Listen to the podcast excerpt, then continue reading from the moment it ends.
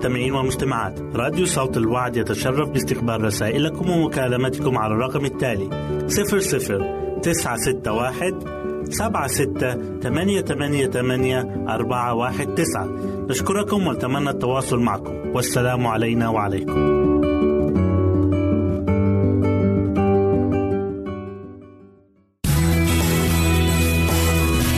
يمكنك استماع وتحميل برامجنا من موقعنا على الإنترنت. www.awr.org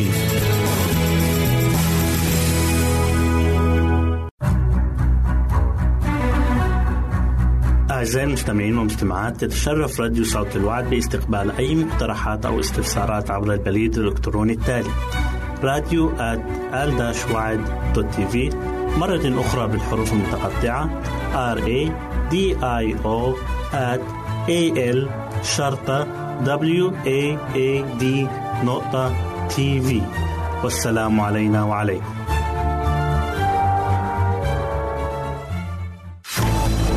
أعزائي المستمعين والمستمعات راديو صوت الوعد لا يكتفي بخدمتكم عبر الموجات الصوتية فقط بل وإنه يطرح لكم موقعا إلكترونيا يمكنكم من خلاله مشاهدة أجمل البرامج الدينية الثقافية الاجتماعية وغيرها من المواضيع الشيقة. يمكنكم زيارة الموقع من خلال العنوان التالي www.al-waad.tv مرة أخرى بالحروف المتقطعة. Www.al-waad.tv والسلام علينا وعليكم.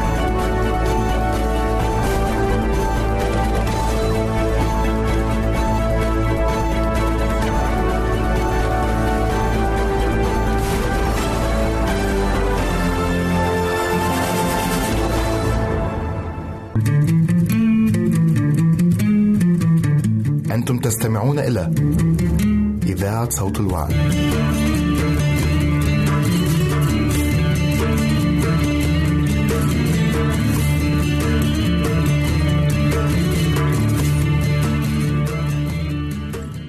أهلا وسهلا بكم مستمعينا الكرام في كل مكان. يسعدني أن أقدم لكم برنامج أطفالنا زينة حياتنا.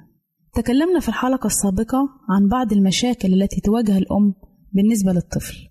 مثل الإمساك والمغص والامتناع عن الرضاعة وعدم زيادة الوزن وكيف تتعامل الأم مع تلك المشاكل.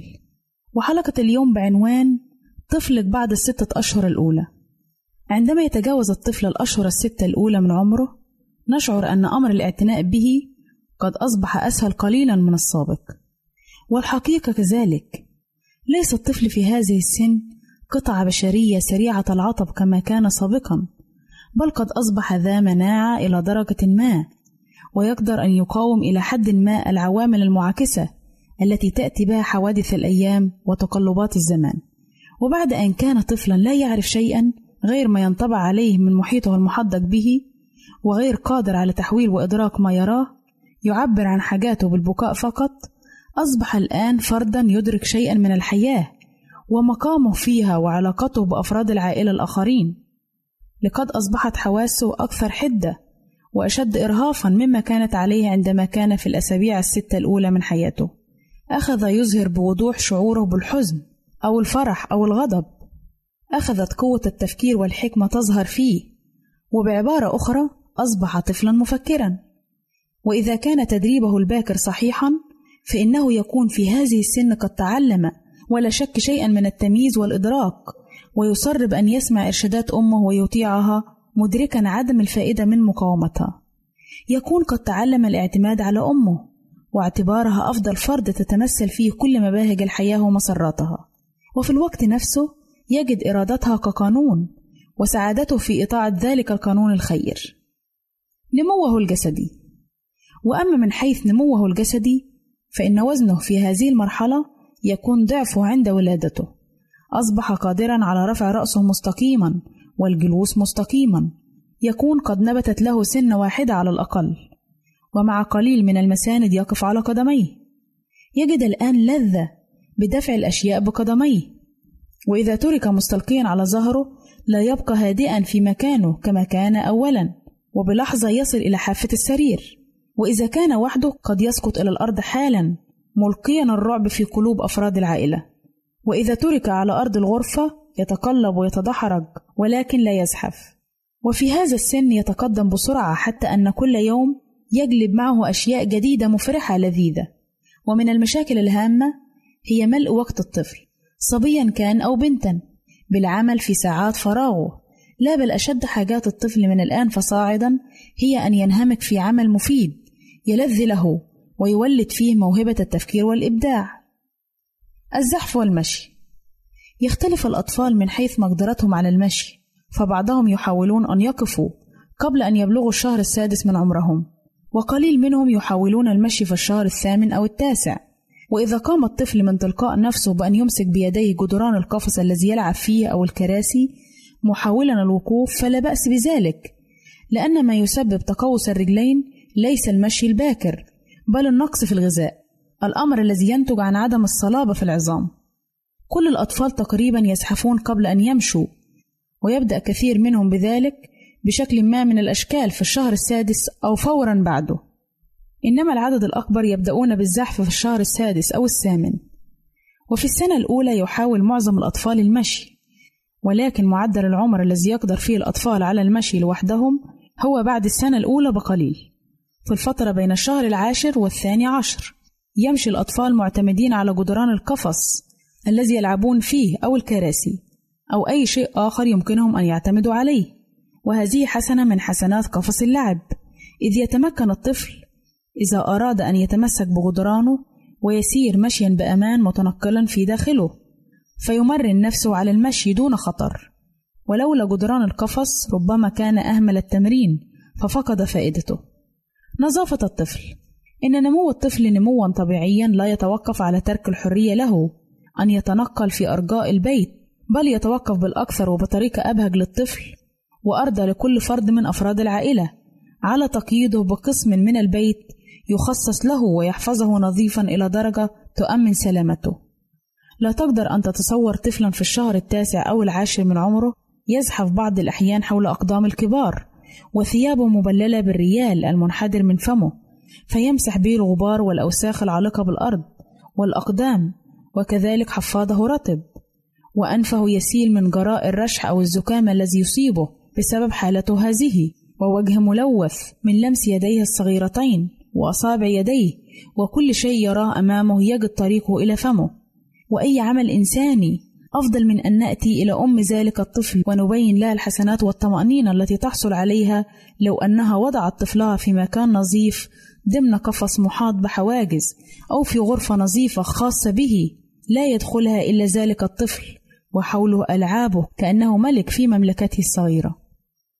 النطق في أثناء هذه المدة يبدأ الطفل بأن ينطق بعض المقاطع التي يبدو بعضها كأنها كلمات. يشتاق الأب والأم لأن يسمع طفلهما وهو في الشهر السابع من عمره. يتلفظ ببعض الكلمات الصغيرة لا تعني في نظره أكثر مما تعنيها الأصوات الأخرى. التي كان يتلفظ بها قبلا ولكن استجابة الأم والأب لهذه الكلمات ماما وبابا والفرح الذي يبدو على وجههما عند سماعها من فمه الصغير يدفعانه مع مرور الوقت إلى ربط هذه الكلمات بالشخصين اللذين يبديان هذا الفرح وهما الأب والأم. وقبل انتهاء السنة الأولى يتمكن عدد كبير من الأطفال من التلفظ بكلمات بسيطة. إلى هنا نأتي أعزائي إلى نهاية برنامجنا أطفالنا زينة حياتنا. وإلى لقاء آخر على أمل أن نلتقي بكم. تقبلوا مني ومن أسرة البرنامج أرق وأطيب تحية. وسلام الله معكم. أعزائي المستمعين والمستمعات راديو صوت الوعد يتشرف باستقبال رسائلكم ومكالمتكم على الرقم التالي 00 تسعة ستة واحد سبعة ستة ثمانية ثمانية ثمانية أربعة واحد تسعة. نشكركم ونتمنى التواصل معكم. والسلام علينا وعليكم.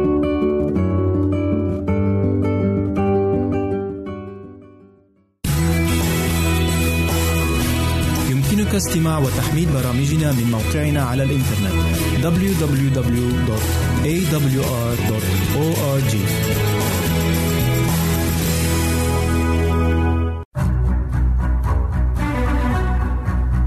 أعزائي المستمعين والمستمعات تتشرف راديو صوت الوعد باستقبال أي مقترحات أو استفسارات عبر البريد الإلكتروني التالي.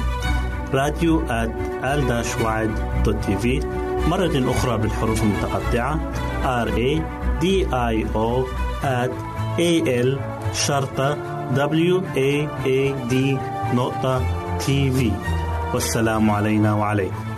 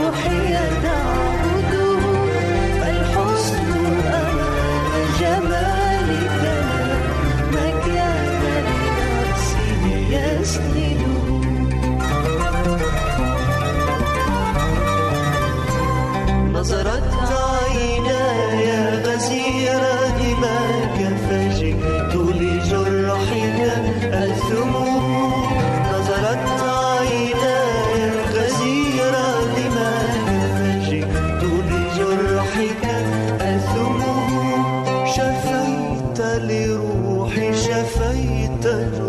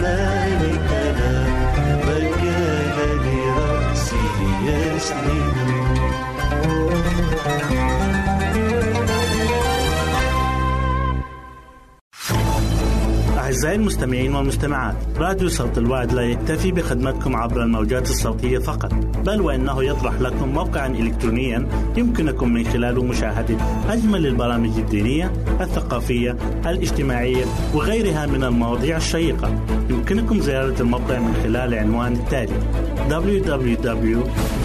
www.al-waad.tv مرة أخرى بالحروف المتقطعة www.al-waad.tv والسلام علينا وعليكم.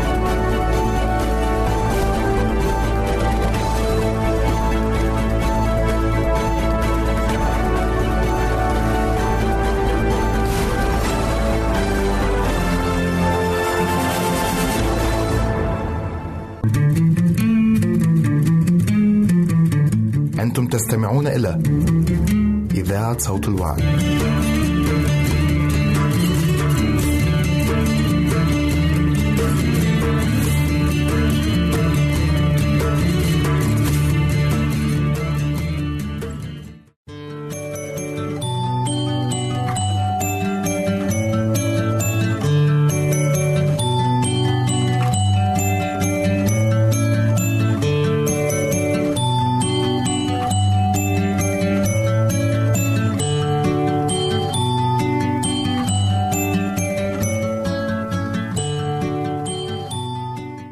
الحلوين أهلا بيكم في برنامج قصص وحكايات لأحلى صبيان وبنات.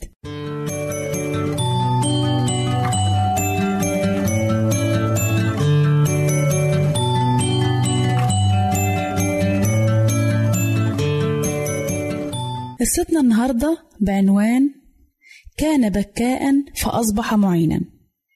قصتنا بتحكي عن ولد اسمه رائد والولد ده كان بيبكي كتير قوي. وكان كل ما تبص عليه تلاقي الدموع نازلة من عينيه. كان يبكي لأقل سبب من الأسباب. يعني إذا كلمته ولا إذا بصيت عليه تبص تلاقيه بكي. وكان عمره حوالي خمس سنين ونص في الوقت ده. والحقيقة مع إنه كان طفل إلا إنه كان يحب يعتقد إنه يكون راجل زي أبوه. وكانت أخته تقعد تغيظ فيه وتقول له الولد البكاي. وده كان بيغيظه جدا وكان بيخليه غضبان جدا. ولو إن رائد كان بيبكي بهدوء ما كانش حد اهتم بالأمر. لكنه لما كان بيبكي كان بيبكي بصوت عالي ومزعج جدا. ما كانش بيكتفي إن هو ينزل دمعتين من عينيه.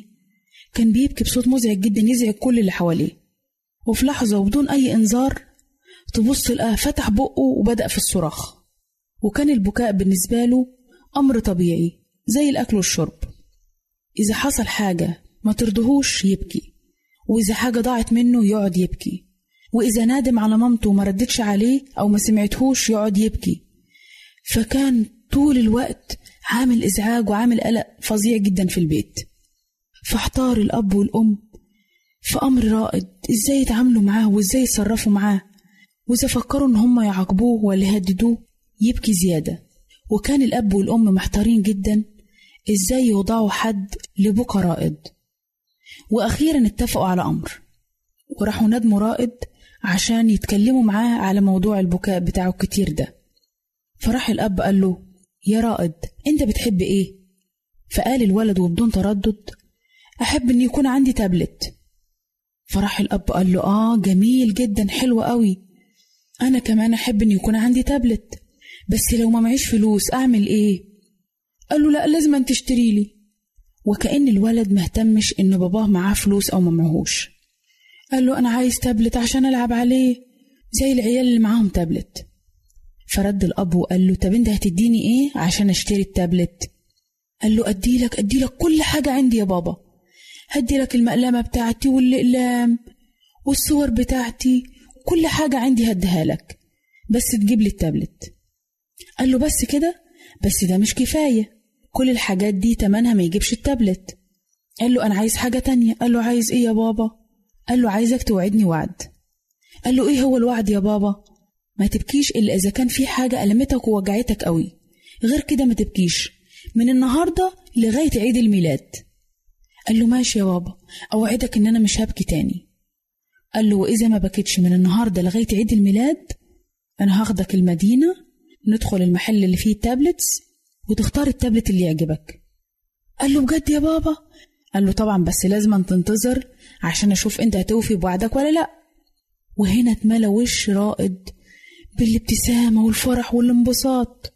أوعدك إن أنا مش هبكي تاني يا بابا. وتم الاتفاق بينه وبين باباه. ومن الوقت ده اتغير جو البيت وخيم عليه الهدوء والسكون. وكان رائد طبعا مش سهل عليه إن هو يوقف البكا مرة واحدة لأنه كان حاجة متعود عليها. كان في أي وقت يجي يبكي يفتكر الوعد اللي هو قاله لباباه عشان يوفي بالوعد بتاعه مع باباه ويجيب له التابلت اللي هو عايزه. وكان كمان يا ولاد كان بيعمل حاجة كويسة. كان قبل ما يروح ينام كان يصلي ويقول لي يا رب ساعدني إن أنا ما أبكيش كتير. وفعلا ربنا ساعده وتغيرت حالته وكأنه أصبح ولد تاني خالص. فبدل ما كان بيبكي كتير بدأ يكون ولد مطيع ويساعد مامته في البيت ولو عايزت حاجة من دكان البقالة يروح يشتريها لها بسرعة زي سرعة السهم. فراحت لقبته أمه بلقب المعين الأكبر. وأخيرا جه اليوم العظيم اللي رائد وفى فيه بوعده مع والديه. وكان على الأب كمان إن هو يوفي بالوعد من جهته. ففعلا باباه أخده للمدينة وراح رائد اختار التابلت اللي كان نفسه فيه. وروح مع باباه فرحان ومبسوط جدا. وفي يوم من الأيام كل واحد راح ينام في مكانه وبصوا سمعوا كأنه صوت حد بيبكي. فبصت الأم كده على الأب فراح الأب قال لها باين رائد هيرجع للبكا تاني طالما إحنا جبنا له التابلت.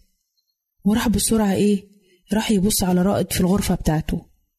وعلى ما فتح الباب لقاه رائد بالصراخ وفرح وضحك.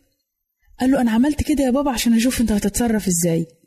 راح الأب قال له يا شطان يا صغير برضه كده كل ده يطلع منك؟ وراح حضنه وباسه وقال له إيه تصبح على خير يا حبيبي. ومن القصة دي يا ولاد نتعلم حاجة حلوة قوي. إننا لما نكون عندنا عادة سيئة يكون عندنا العزيمة إننا نشتغل على نفسنا ونغير العادة السيئة لعادة حلوة وكويسة. وفي النهاية هنكون إحنا الربحانين. وكمان ما ننساش إننا نطلب معونة من ربنا وربنا هيساعدنا إن إحنا نتغلب على أي عادة سيئة فينا. زي مثلا إذا كان عندي عادة إن أنا ممكن أضرب أخوي أو أختي أو عندي عادة عدم الطاعة أو أي حاجة مش كويسة عايزة أتخلص منها أطلب من ربنا وربنا هيساعدني إن أنا أتخلص من العادة دي. واستنونا في قصة جديدة من برنامج قصص وحكايات لأحلى صبيان وبنات. ربنا معاكم.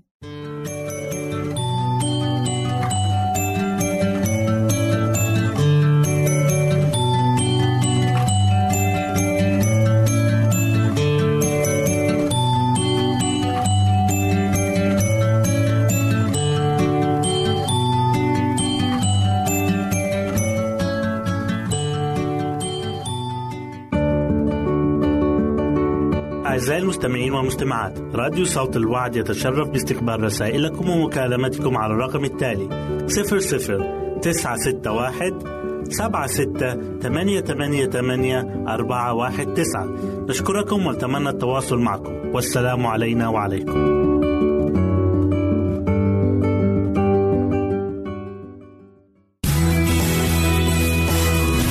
يمكنك استماع وتحميل برامجنا من موقعنا على الإنترنت. www.awr.org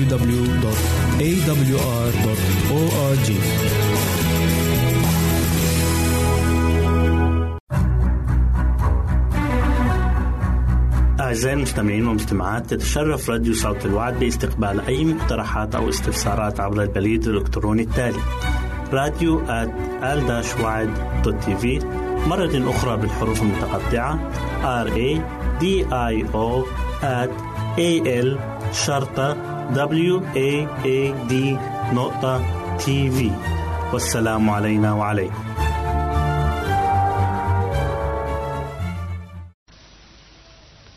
يا من تخير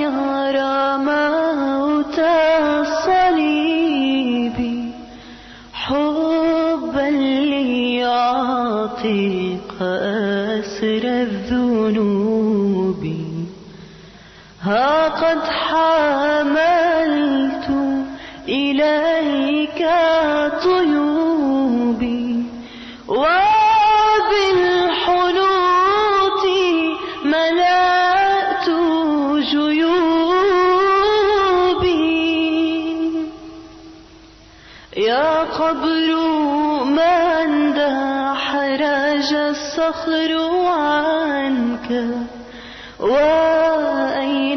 ربي تشاءمت منك وأين يرثى حبيبي؟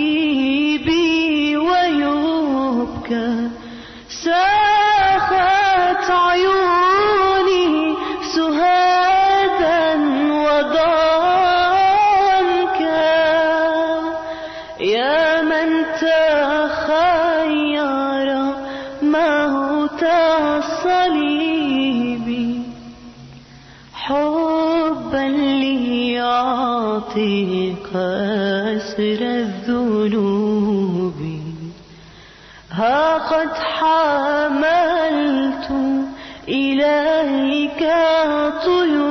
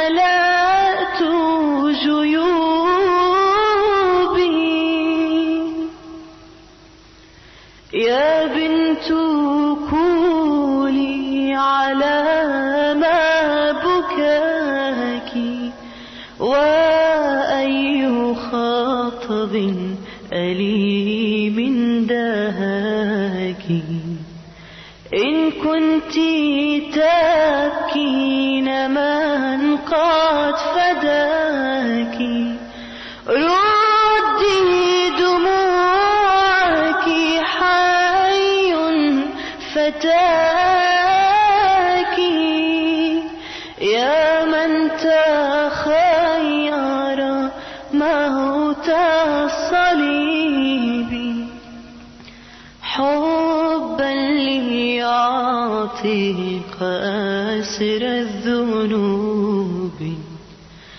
ها قد حملت إليك طيوبي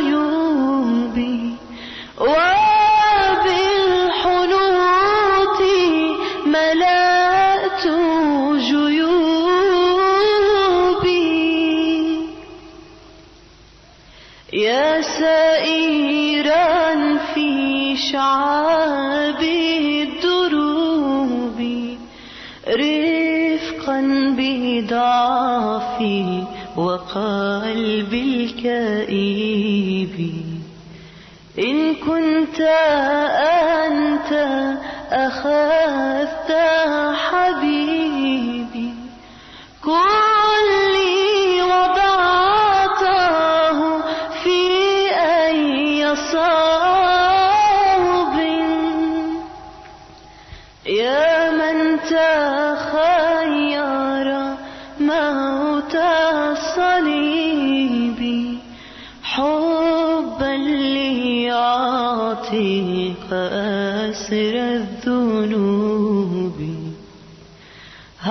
قد حملت إليك طيوبي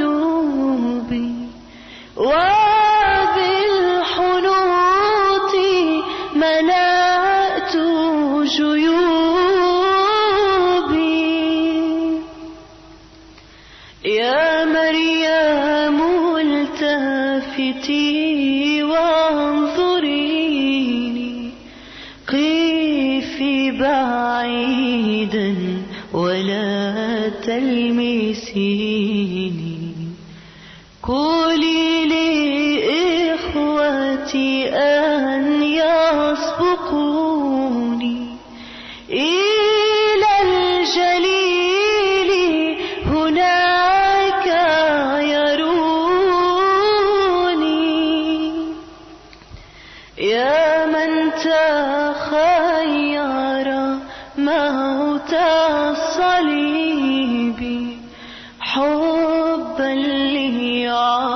ليعطيك أسر الذنوب.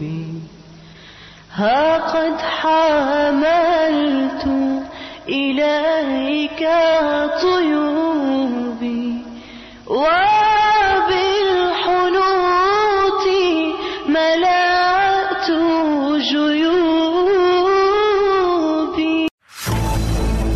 أعزائي المستمعين والمستمعات راديو صوت الوعد لا يكتفي بخدمتكم عبر الموجات الصوتية فقط بل وإنه يطرح لكم موقعا إلكترونيا يمكنكم من خلاله مشاهدة أجمل البرامج الدينية الثقافية الاجتماعية وغيرها من المواضيع الشيقة. يمكنكم زيارة الموقع من خلال العنوان التالي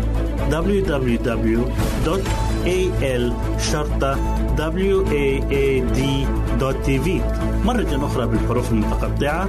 www.al-waad.tv والسلام علينا وعليكم.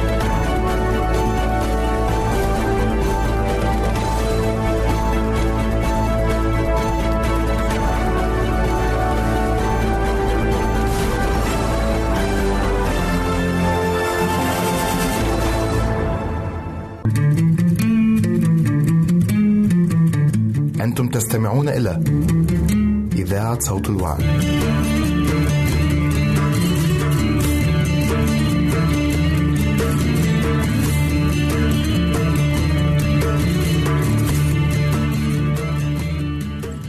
مستمعينا الكرام مرحبا بكم في هذه الحلقة من برنامج بيت جنتي. ماذا تفعل عندما يعود ابنك من المدرسة وهو يصرخ ويتذمر؟ إنني أكره معلمي. هل تردعه قائلا؟ لا تتحدث هكذا يا ولد عن معلمك؟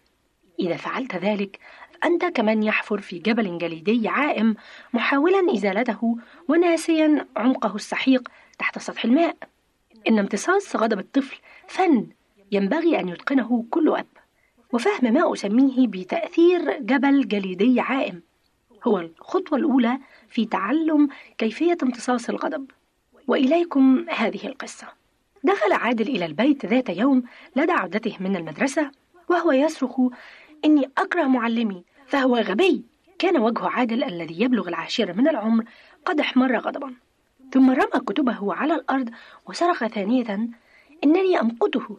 صعق الأب لتصرف ابنه هذا واندفع إلى حيث كان وقال له إني أخجل من تصرفك هذا فليست هذه طريقة تتحدث بها عن معلمك. قال الولد لا أهتم بتصرفي. فهذا المعلم غبي وأنا أكرهه. توقف الآن. فلن أسمح لك أن تتحدث هكذا. لا ينبغي أن تكره أحدا. وعلي أن أعاقبك على ألفاظك النابية خاصة إذا كانت ضد معلمك. التقط الآن كتبك التي ألقيتها على الأرض. في هذه الأثناء تزايد غضب عادل. فما كان منه إلا أن خرج بسرعة من الغرفة وأغلق الباب بشدة. هل تصرف ابنك هكذا معك من قبل؟ أرجو ألا يكون قد فعل ذلك. ولكني إذ أدرك شعور الآباء والأمهات وإذ أعلم كم يمكن لغضب الأطفال أن يكون جامحا أحيانا أعتقد أنك مررت بظرف مماثل. فما الخطأ في محاولة الأب أن يصلح ابنه في هذه الحالة ويؤدبه؟ حاول الأب هنا أن يقوم ابنه ويصلحه دون أن يعرف المشكلة الكامنة خلف تصرفه هذا. فكلمات ابنه أنا أكره معلمي لم تكن مقبولة له. فحاول أن يعلم ابنه احترام الأكبر سنا وأيقن أن ابنه يحتاج إلى عقاب رادع. ولكن طريقة الولد زادت الأمر سوءا. لماذا؟ لنستعيد الآن المشهد مع بعض التغيرات الثانوية. لنرى ما يمكننا أن نتعلمه. رجع عادل من المدرسة إلى البيت وهو يصيح إنني أكره معلمي إنه غبي. لم يوافق الأب على تصرفاته لقد علمه أن يحترم الأكبر سنا وألا يطلق كلمة غبي على أي إنسان. ولكن الأب أدرك أن ابنه تضايق من شيء ما كان هو السبب في تصرفه هذا. وقبل أن يحاول الأب إصلاح ابنه كان عليه أن يستمع إليه يعبر عن مشاعره الدفينة. فعوض أن يكشف جبل الثلج من أعلاه وهذا يمثل تصرف عادل الراهن أخذ يبحث عن الدافع لهذا التصرف ولاحظوا ماذا حدث. ماذا حدث لك اليوم يا عادل؟ فأنت غاضب على ما يبدو. نعم أنا غاضب بالفعل. لقد استهزأ بي معلمي أمام كل طلاب صفي. لابد أنه أخجلك أمام أصدقائك. أليس كذلك؟ قال عادل وقد هدأ قليلا وبدأ يلتقط الكتب التي كان قد ألقاها على الأرض. نعم وأنا لا أفهم لماذا اختارني أنا بالذات. فلم تكن تلك غلطتي وقد حاولت أن أفهمه هذا ولكنه لم يستمع لي. في هذه اللحظة أخذ غضب عادل يتبدد ويتلاشى فجلس والده إلى جواره واضعا يده حوله بينما تدفقت الدموع من عيني عادل وهو يروي الأمر كما حدث وبعد أن عبر عادل عن مشاعره هدأ واسترخى فقال له الأب والآن يا عادل كيف ستحل هذه المعضلة مع معلمك؟ وخلال الدقائق العشر التالية أخذ الأب وابنه يشاركان الآراء حول كيفية حل المعضلة. وفي النهاية قال الأب على فكرة يا عادل الغضب لا يفيد شيئا. نعم أنا أعرف وسأحاول ألا أكرر ذلك. وهنا رفع عينيه ونظر إلى والده مبتسما. شكرا يا والدي لأنك استمعت إلي. ففي المرة القادمة التي يظهر فيها ابنك تصرفا غير مقبول تذكر جبل الجليد العائم فربما أن ما يظهر على ابنك من عوارض ما هو إلا قمة الجبل الجليدي العائم والظاهر فوق سطح الماء فالجزء الأكبر لا يزال مغطى تحت سطح الماء. وإزالة قمة الجبل هي بمثابة محاولة إزالة عوارض المشكلة دون التطرق إلى جذورها الدفينة. حاول إذا أن تستمع إلى ابنك وهو يعبر عن مشاعره وستجد أن تصرفه المشين هذا قد اختفى تماما عوض أن يتضخم ويزيد. إلى اللقاء في حلقة أخرى. لكم مني كل أمان الخير والسعادة. أعزائي المستمعين والمستمعات راديو صوت الوعد يتشرف باستقبال رسائلكم ومكالمتكم على الرقم التالي 00 961 سبعة ستة ثمانية ثمانية ثمانية أربعة واحد تسعة. نشكركم ونتمنى التواصل معكم. والسلام علينا وعليكم.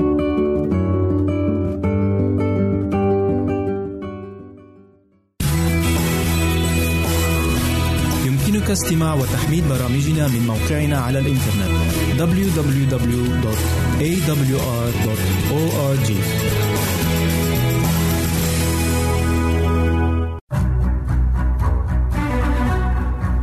أعزائي المستمعين والمستمعات تتشرف راديو صوت الوعد باستقبال أي مقترحات أو استفسارات عبر البريد الإلكتروني التالي راديو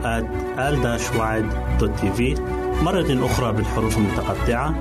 R A D I O at A L شرطة W A A D نقطة تي في والسلام علينا وعليكم.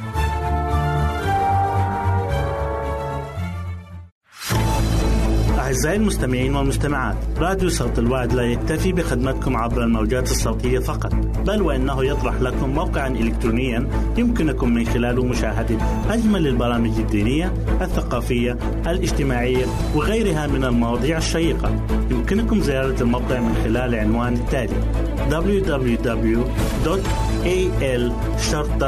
www.al-waad.tv مرة أخرى بالحروف المتقطعة. Www.al-waad.tv والسلام علينا وعليكم.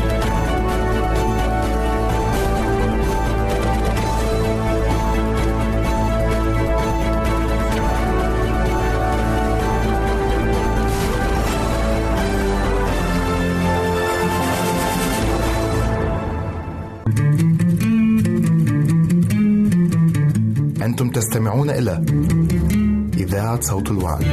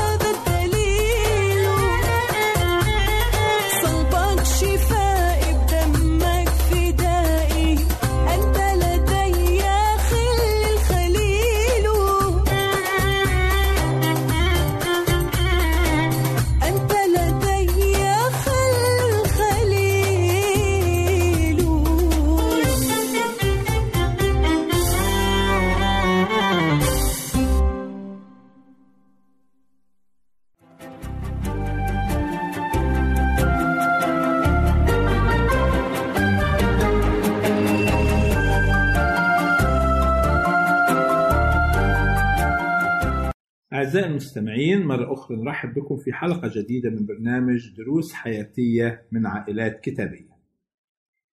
نريد أن نكمل الموضوع الذي بدأناه فنريد أن نتكلم عن الدروس التي ممكن نتعلمها من حياة آدم وامرأته قبل دخول الخطية بالرغم أن الظروف التي عاش فيها كانت تختلف عن الظروف التي نعيشها نحن.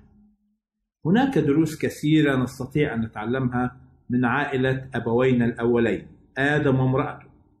فقبل دخول الخطية مثلا يصف الكتاب المقدس البيت الذي عاش فيه آدم. يقول الكتاب جنة عدن وكلمة جنة تعني بستان أو مكان جميل مليء بالورود والأشجار والطيور والحيوانات الجميلة. لم يذكر الكتاب أن الله بنى لآدم بيتا. ممكن نتخيل أن أغصان الأشجار كانت تظلله وأصوات الطيور هي الموسيقى التي يسمعها مكان جميل جدا وفي نفس الوقت بسيط كان ممكن أن الله يصنع لآدم قصرا فاخرا ولكنه قصد أن يعلمنا نحن درسا حيث يوجد كثير من الناس والعائلات يتطلعون إلى السكن في أفخم البنايات ويتنافسون على شراء أغلى الأثاث. ويعتقد البعض أن أصحاب البيوت الفاخرة والأثاث الغالي الثمن هم أكثر العائلات سعادة. ولكن نتعلم من أبوينا الأولين أن السعادة ليست في الترف والبذخ وليست في التفاخر والتباهي بل كما نعرف أن سعادة العائلة الأولى آدم وامرأته كانت في الشركة والعلاقة القوية مع الله الخالق. دعونا نقرأ في إنجيل يوحنا أصحاح 14 وعدد 27 يقول الكتاب المقدس يقول الرب يسوع سلاما أترك لكم سلامي أعطيكم. ليس كما يعطي العالم أعطيكم أنا. لا تضطرب قلوبكم ولا ترهب المسيح له المجد هو مصدر السلام الحقيقي لكل إنسان ولكل عائلة. كذلك هناك درس آخر نتعلم من أبوينا الأولين قبل دخول الخطية. فنقرأ في سفر التكوين أصحاح 2 وعدد 15 يقول الكتاب المقدس: وأخذ الرب الإله آدم ووضعه في جنة عدن ليعملها ويحفظها. وضع الله الإنسان في الجنة ليعملها كانت الأنهار تسقي والأشجار تثمر ومع ذلك عين الله لهذه العائلة الأولى عملا. كثير من الناس يعتقدون خطأ أن العمل جاء نتيجة الخطية. أما قبل الخطية فكان آدم وامرأته بلا عمل في راحة تامة وسكون. هذا اعتقاد خاطئ لأن الله أعطى العمل كنشاط جسدي وذهني. حتى يجد الإنسان في عمله البهجه والسعادة. لأن الله يعرف ما يؤول إلى سعادتنا. والفرح الحقيقي يجده العاملون المجدون من الرجال والنساء دون سواهم. لا مكان في خليقة الله لمن يركنون إلى الخمول والكسل. فخليقة الله كلها تتحرك وتعمل. العاقلة وغير العاقلة. حتى الكواكب والنجوم لم يخلقها الله ساكنة بل جميعها تتحرك. لماذا؟ لأن هذه هي طبيعة الله. دعونا نقرأ في إنجيل يوحنا أصحاح خمسة والعدد 17 تقول كلمة الرب فأجابهم يسوع أبي يعمل حتى الآن وأنا أعمل. يمكن البعض يظن أن العمل أعطي فقط للإنسان لكي يتكسب منه ويعيش. وبالتالي لا يحتاج الغني إلى العمل طالما عنده ما يكفيه. لو كان هذا صحيحا فإن أغنى إنسان عاش على الأرض كان أبونا آدم حيث أعطاها الله السيادة على كل الأرض. ومع ذلك أعطاه أيضا ليعمل. العمل هو بركة للإنسان ومصدر سعادة لكلا الرجل والمرأة. لكن نلاحظ أن الآية التي قرأناها في تكوين 2 وعدد 15 أن الله أعطى آدم أن يعمل وليس حواء. فهل المرأة لها دور في العمل أم لا؟ كما قلنا أن الكتاب المقدس يعلمنا أن الله يعمل ولو توقف الله عن العمل لتوقف الكون كله وتوقفت الحياة كلها أيضا. لذلك أعطى الله لكل مخلوقاته أن تعمل. وفي الآية التي في تكوين لم يذكر اسم حواء لأن آدم دعا اسم امرأته حواء بعد السقوط في الخطية. ولكن في جنة عدن لا نسمع إلا اسم آدم لأن كلاهما الرجل والمرأة قبل السقوط كان اسمهما آدم. فعندما ينادى الله على آدم فهو يخاطب الرجل والمرأة. وهذا يظهر قوة الصلة والترابط بين الرجل والمرأة قبل السقوط حيث كان يحملان اسما واحدا. لذلك كل ما يختص بآدم هو يعني الرجل والمرأة معا. الكتاب المقدس يشجع الزوجة أو المرأة على العمل. وفي بعض الأحيان يكون لها دور لا يقل أهمية عن الرجل بل قد يزيد في بعض الأحيان. حيث نقرأ في سفر الأمثال أصحاح 31 يتكلم عن المرأة الفاضلة من يجدها. كيف أنها تعمل كيف أنها تهتم بأهل بيتها كيف أنها تهتم بفتياتها كيف أن زوجها يطمئن لها؟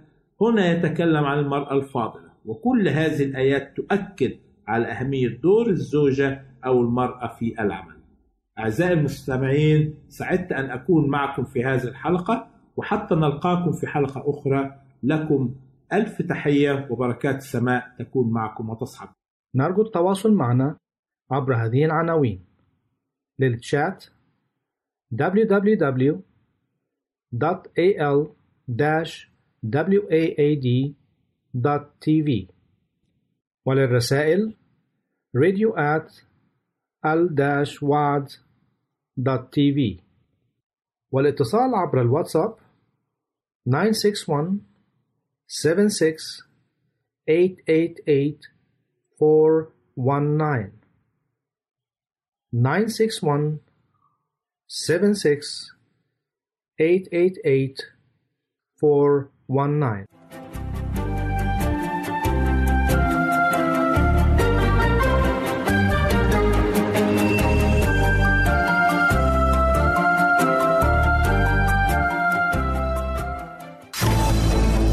أعزائي المستمعين والمستمعات. راديو صوت الوعد لا يكتفي بخدمتكم عبر الموجات الصوتية فقط بل وإنه يطرح لكم موقعا إلكترونيا يمكنكم من خلاله مشاهدة أجمل البرامج الدينية الثقافية الاجتماعية وغيرها من المواضيع الشيقة. يمكنكم زيارة الموقع من خلال العنوان التالي www.al-waad.tv مرة أخرى بالحروف المتقطعة. Www.al-waad.tv والسلام علينا وعليكم.